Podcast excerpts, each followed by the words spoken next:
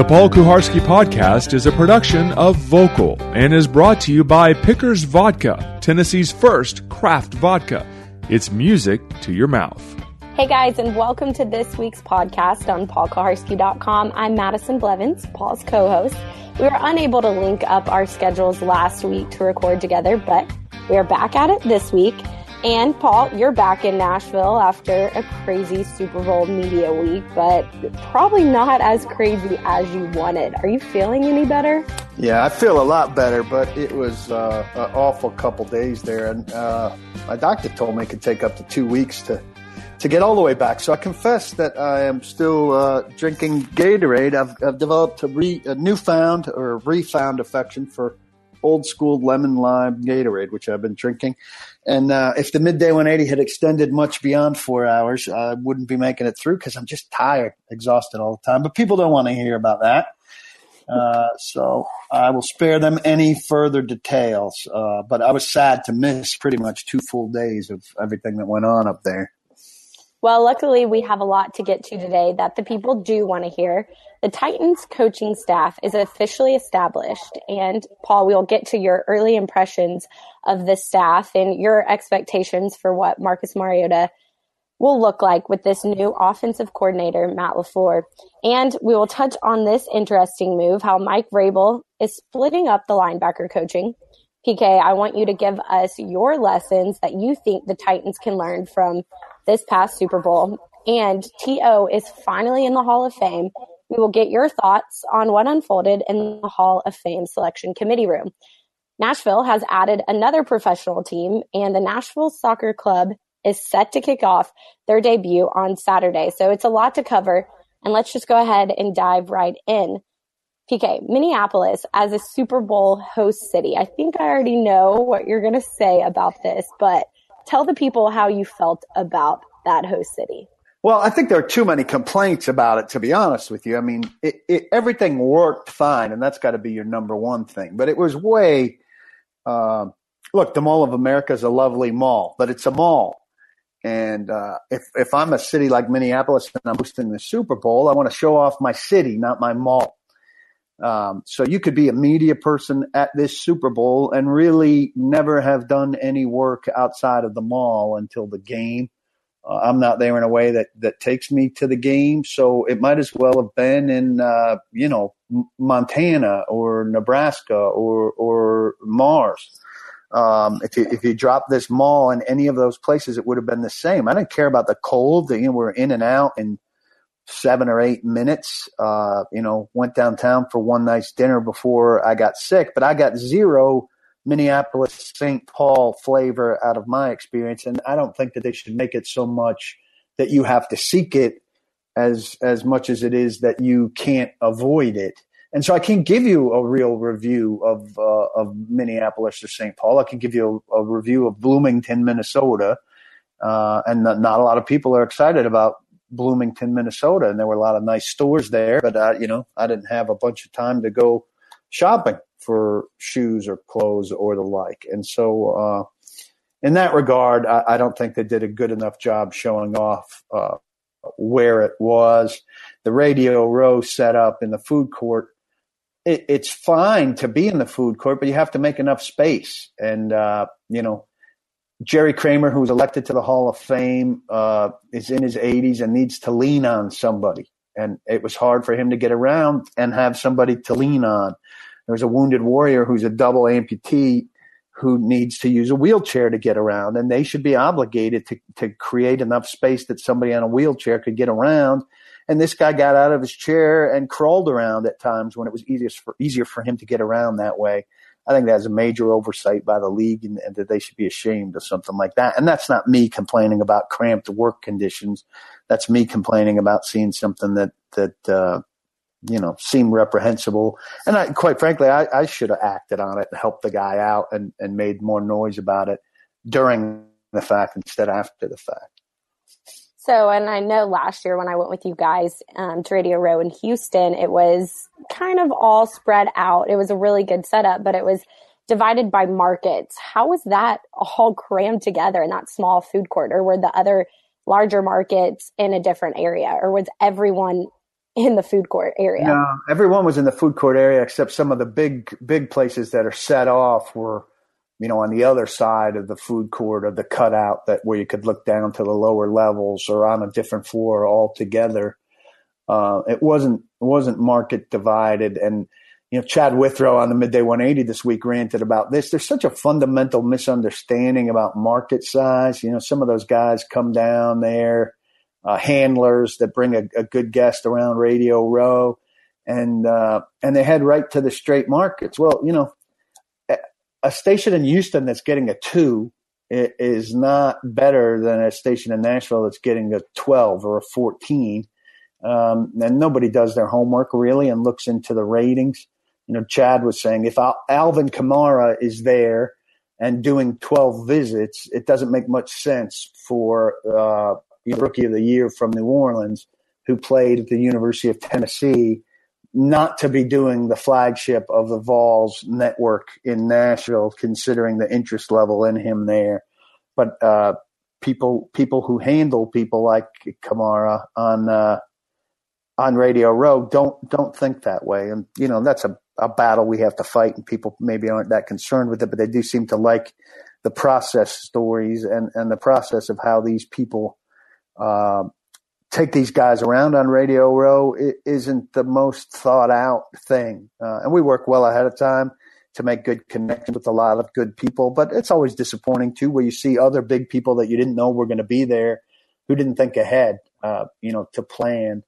Um, and we're always in a spot like you know, Marcus Mariota was good enough to come on with us, and, and his handler made time for us. But you know, I, I think his handler should be booking him with us right after the the national shows that they're looking to get him on. Well, is that your only beef that you had within this Super Bowl Fifty Two, or would it be safe to say you probably have more well, beef? I, ha- I have more, but I'll give you one that drives me crazy. NFL is a, a, billion dollar business, and the Super Bowl was, you know, uh, the biggest sporting event in America.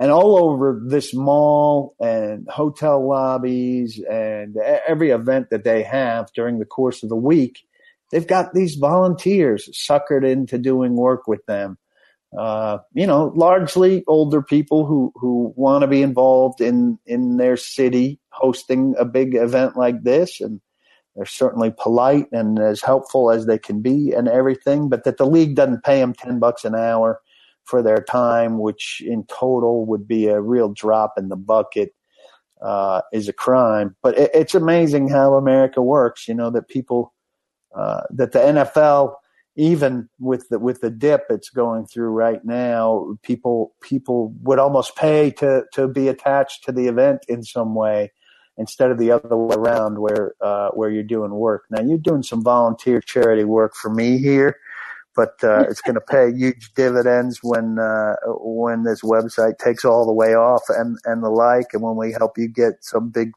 full time job down the road and stuff. It's not quite the same thing um, you know, these people aren't working now in hopes of turning it into something down the road. They're connecting themselves to the big event and they're getting nothing for it. It's a pretty good scam by the NFL.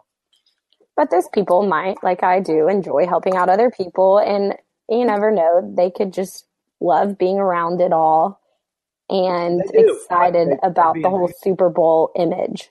Sure, but they're being taken advantage of at the same time. Both can can be true, and they they could have that attachment and ten dollars an hour very easily, and it wouldn't wouldn't hurt the league in in the least. Well, back in Nashville, the core of Mike Vrabel's new staff was introduced. Let's dive right into that. What were your initial thoughts? Well, it's always going to be an up upbeat occasion, right? The off season is all about hope, and uh, you know there are no games to be played or lost. There are no uh, offensive game plans for us to to shred apart. Um, but the Titans set it up really really well. We had uh, you know ten minutes as a group with Dean Pees, the new defensive coordinator, with Matt LaFleur, the new offensive coordinator, and then uh, maybe about twenty minutes where the offensive position coaches were out and you could mill around and talk to each of them. And then the same with the defensive group. Uh, all seemed like, like nice guys, but, uh, you know, of course, the first impression in a setting like that is, is going to be good. Um, I was impressed that Mike Vrabel told us he wasn't going to hire a staff full of his buddies, and uh, out of out of this group, uh, the vast majority, on, only four, uh, knew him previously. Now, certainly they have connections and the like. Uh, you know, friends of friends and and uh, people recommended or or uh, you know a couple guys connected to Matt LaFleur, the offensive coordinator, and things like that. But he did not go out and hire his buddies the way that he said he wasn't going to go out and hire his buddies. Now, uh, your first staff isn't your ultimate staff, and it takes takes some time. And and there may be a couple of guys that we met the other day who aren't around for year two or, or year three uh, because they don't fit great or because somebody he prefers, Vrabel prefers, becomes available. But uh, seems like a good group of guys, uh, an upbeat group of guys, certainly a group of guys who are uh, fully invested in the opportunity that Mike Mike Vrabel is giving them. And uh, you know, I think in terms of the know him, don't know him, you look at Dean Pees, who was his uh, Vrabel's linebacker coach and his defensive coordinator in New England for a time. Uh, he obviously knows Mike Vrabel very well. And you look at Matt LaFleur, he doesn't know him at all. Uh, Matt LaFleur interviewed for the head coaching job here, and he said he left Nashville, you know, telling his, his friends back at the LA Rams that they were stuck with him for another year. Uh, with no idea that that he would be uh, doing an about face. So um, interesting times for sure uh, with these guys. It's going to be a long time. I know people want a thumbs up or thumbs down immediately and stuff, but it's going to be a time before we have a sense for how these guys work. Their players aren't even going to really meet them in a formal football sense until April 2nd.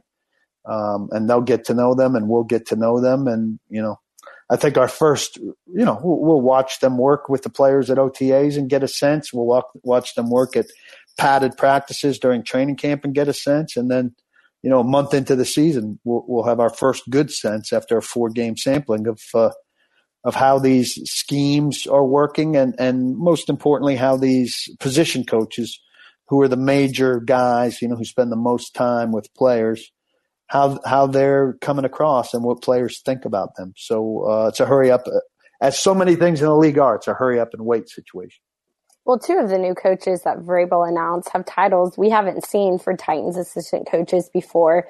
He announced Shane Bowen was going to be the outside linebacker coach, and then Tyrone McKenzie was going to be the inside linebacker coach. Is this a common theme that you see around the league splitting up the linebacker coaches? I don't know how much it goes on around the league. I, I, should go through and see what the new staffs have. I do know some teams do it. The Titans have never done it. Um, they've never done it before. Um, but but I like it as a degree of specialization. Uh, Bowen coaching the outside linebackers, uh, you know, those are primarily pass rushers in this three four, which will sometimes be a a five two, um, which we saw from from Houston's defense with Romeo Crennel, and then Mike Vrabel running things down there. Uh, if you put five men up on the line, it makes the offensive line kind of declare one on ones and uh, you know, if you can get Jurrell Casey in a one on one like that or Brian Orakpo, it's a big advantage. But obviously, the job responsibilities of Orakpo and Morgan and Erik Walden or Kevin Dodd are, are far different than the job responsibilities of Wesley Woodyard and uh, Avery Williamson. If he's back, he's a free agent to be, and Jayon Brown. And so Tyrone McKenzie will be working with those inside guys on on you know run defense and coverage responsibilities, and Bowen will be working with those outside guys primarily on pass rush, though they certainly occasionally drop into coverage and certainly have responsibilities uh, in slowing down the run. It seems like a smart specialization. The one thing that struck me, I remember. Uh, you know, just several examples of how close Wesley Woodyard and Brian Orakpo were this year and they were the two guys that that pulled um, Marcus Mariota aside before the Jacksonville game and told them to to feel free to take it over. You know, if if the moment struck him, and we saw him do that during Jacksonville, the way he ran and with that stiff arm of Barry Church at the end. Well, part of the reason Woodyard and and Rakpo had such a chance, Madison, to become so close is because they spent all those hours together in the meeting room um, in addition to all that time in the locker room. And now, uh, you know, I don't think those groups will be together very often. And the next generation of, uh, you know, Jayon Brown and whoever the, the new outside linebacker pass rusher that they draft may not wind up being close in the same way because they won't be in the room together that way. Now that's no reason to, to decide how to divide that stuff up. But I do think, uh, you know, it'll be an interesting side effect to, to watch. And it'll be more like, uh, you know, it'll be more like an outside linebacker's friendship with a defensive back or a defensive lineman who are in the defensive meeting room together, but not uh, not every day together with their position coach. Well, I love the aggressive mentality Coach Pederson and the Eagles took into Super Bowl 52. What are the big lessons, though, that you think the Titans can take from the Eagles in that Super Bowl win? Well, that aggressive mindset is is number one, right? And it's a copycat league, so there's always kind of an echo of the bell that the Super Bowl winning team rings that uh, reverberates around the league, and uh, certainly in uh, Mike Vrabel and Matt LaFleur, a lot of us are looking for a more aggressive offense that marries the uh, the pass game and the run game together better. And certainly, Jon Robinson would say maximizes Marcus Mariota as much as possible, right? Because we hadn't seen that, and that's that's what wound up costing Mike Mularkey and Terry Robiskie and everybody else their jobs. Um, but outside of that aggression, there were two guys that I thought were were symbolic in this game. We talked about it a little bit on the on the midday 180, but I'll uh, I'll extend a bit beyond that. Nelson Agholor, uh, the receiver, had a big game, and he didn't have a giant season, uh, but he kind of found his role in his third season. This is a guy that plenty of Eagles fans were uh, willing to give all, uh, give up on. The 20th pick in the 2015 draft, the Eagles were a bad receiver team, uh, and this this year they went out and they got Alshon Jeffery and they got Torrey Smith to kind of help Agholor out. And uh, it, here he was kind of cast in the right role in his third year, uh, making big plays in a Super Bowl win. Um, and so I think Titans fans in particular can learn a little bit about patience there. We've seen so many wide receivers not paying out, and the jury's far from out on Corey Davis, the fifth pick in the draft, and and Taywan Taylor, the the third rounder in the draft but you know, the patient plan didn't work out for guys like Justin Hunter, and they didn't spend too long trying to be patient with Dorial Green Beckham. But Agholor to me is a reminder that uh, you know, wait until the third year to judge some guys is is still the prudent way to go. And particularly at receiver, maybe for the Titans, uh, we're, we're going to have to see that. The other thing is Corey Clement the running back, uh, you know, who got a, a, bigger role on this team as an undrafted rookie free agent um, after there were injuries ahead of him. Um, but he's the kind of back that the Titans haven't found. We talk all the time about all these teams that don't spend a lot of draft capital on running backs and still find guys. And he's that kind of guy. Greg Cosell told us on the midday 180 he thought he was definitely a draftable guy. Uh, he didn't wound up drafted had a little bit of trouble in his past, and I believe he's from the Philly area. But uh, you know, the Titans had guys like Antonio Andrews, uh, you know, as their last undrafted back that stuck, who didn't have any of the the kind of dynamic game to him that Clement did. Um, so, you know, I think Titans fans should hope that that Jon Robinson and, and the Titans staff now could find a guy like that. It doesn't have to be at running back, but it's been a while since we've seen uh, too many. I mean, they've found some. Curtis Riley's a safety that's that's made some contributions who wasn't drafted and stuff, but a guy who gets his hands on the ball who you find that nobody else got got. Uh, Titans need pieces like that uh, uh in their on their roster, and uh, to me, Clement is kind of uh, the target guy I'm envisioning. You know, they spent a second round pick on Bishop Sankey several years ago got absolutely nothing out of him. Spent a second round hit, pick on Derrick Henry, who's who you know looks to be uh, at least a 50 50 back going into next year. You don't have to spend a ton of capital on running backs to get productive guys, and the Titans have to plug in to what a lot of the rest of the league has done in terms of finding at least role players at that position who don't cost a lot.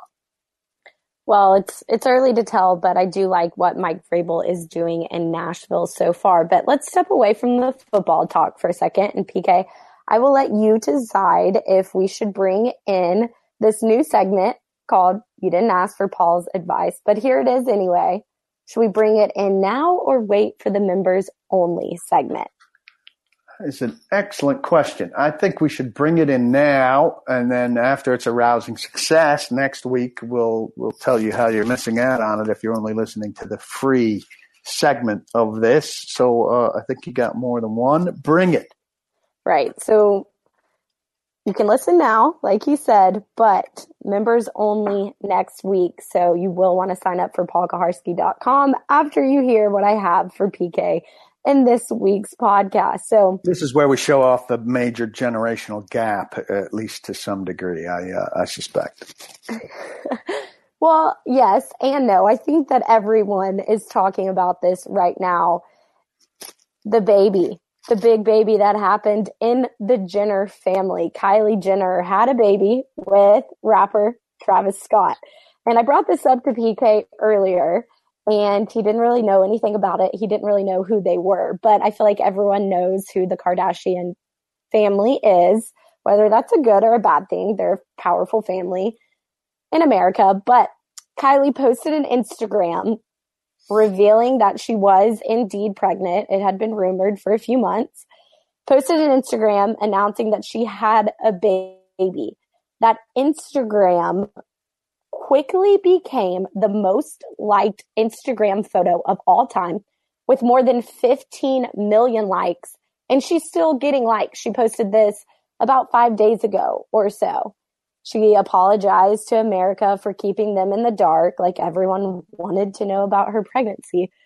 But I mean, these are two powerful people. Travis Scott has some great hits out right now, and then all right, wrap this up. Get me to Jenner. Jenner was born into a wonderful, powerful family. Oh. So I'm setting up the scene. What are your thoughts on this? Please give it to us well, all. Uh, first off, you can't make your life as uh, showing us everything and then hide your pregnancy and think that we're going to be sympathetic about it. I think so. You know, that's weird to me. I hate people who are famous for being famous uh, I imagine this rapper has some skill. I'll let you be the judge of that as the Travis Scott's skill. Kylie Jenner, uh, I, I, believe, to be famous for being named Jenner. Uh, so, how old is she? She's 20? She's 20 years old. All right, listen. I mean, I'm for, the 49 year old father of an eight year old kid. We probably waited too long, and we certainly had some reasons that contributed to that. But I am a big, big proponent. Here's my advice for Kylie Jenner that she didn't ask for. Get some life experience for yourself before you have a kid who's going to need the advantage of you having some life experience, particularly if you're living this uh, reality star life with no uh, basis in reality, if you will. I think generally, generally, and I'm not the, uh, though I think I'm the judge of all I understand I'm not, but generally it's a bad idea to have baby at 20. And, uh, always it's a bad idea to name this baby Stormy, S T O R M I.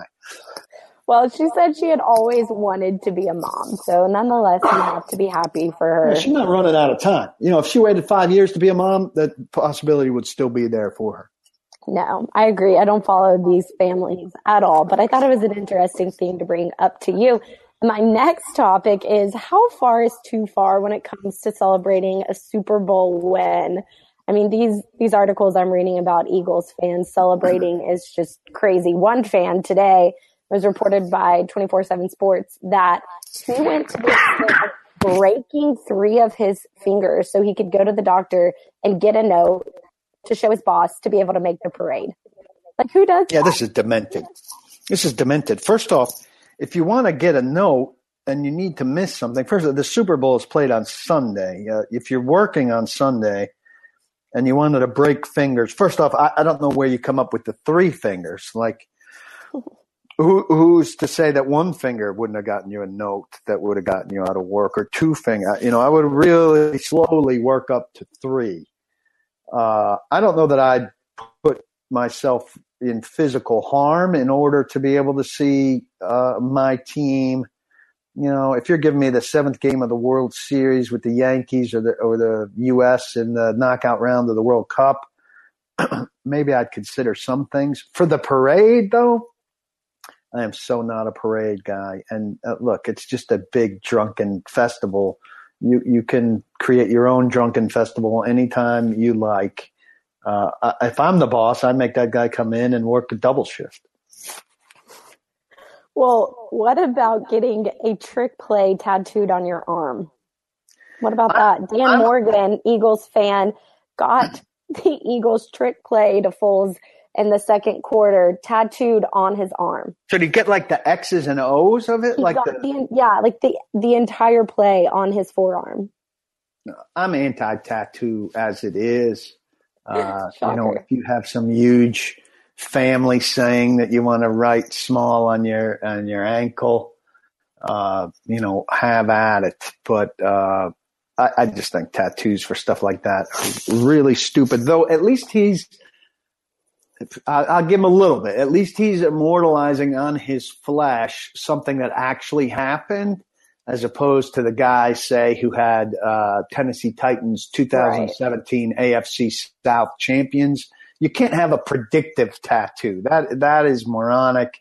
Uh, I'm all for uh, our freedoms in this country, but uh, you know, I'd be okay with a tattoo artist who uh, told people no on stupid things like that, on, on predictive things. And yeah, well, I mean, no tattoo branded, artist is going to say no. Yeah, you're branded for life, obviously, if you get a tattoo, literally branded for life. But you're branded for life as an idiot if you get a predictive tattoo that doesn't come true. You don't need to write guarantees in ink on your skin. Wait until something actually happens.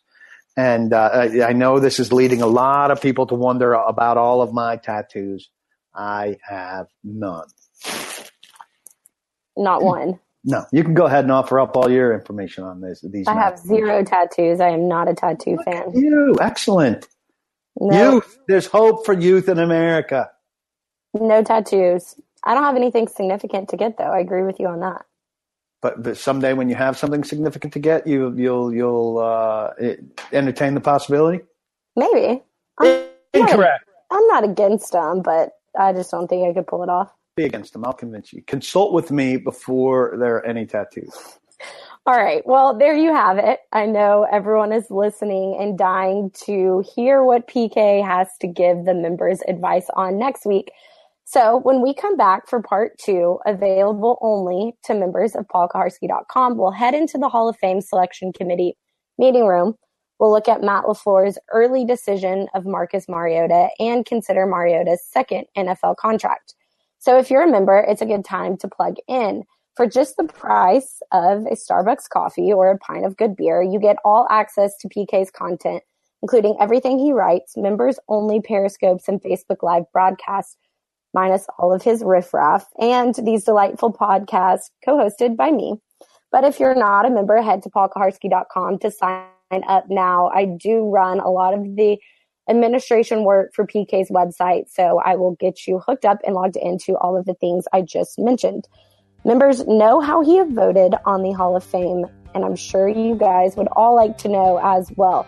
So if you are a member, we will be back for part two in just a few seconds. The Paul Kuharsky podcast is a joint production of paulkuharsky.com and Vocal. For more information and more programming, please visit vocalnow.com. That's V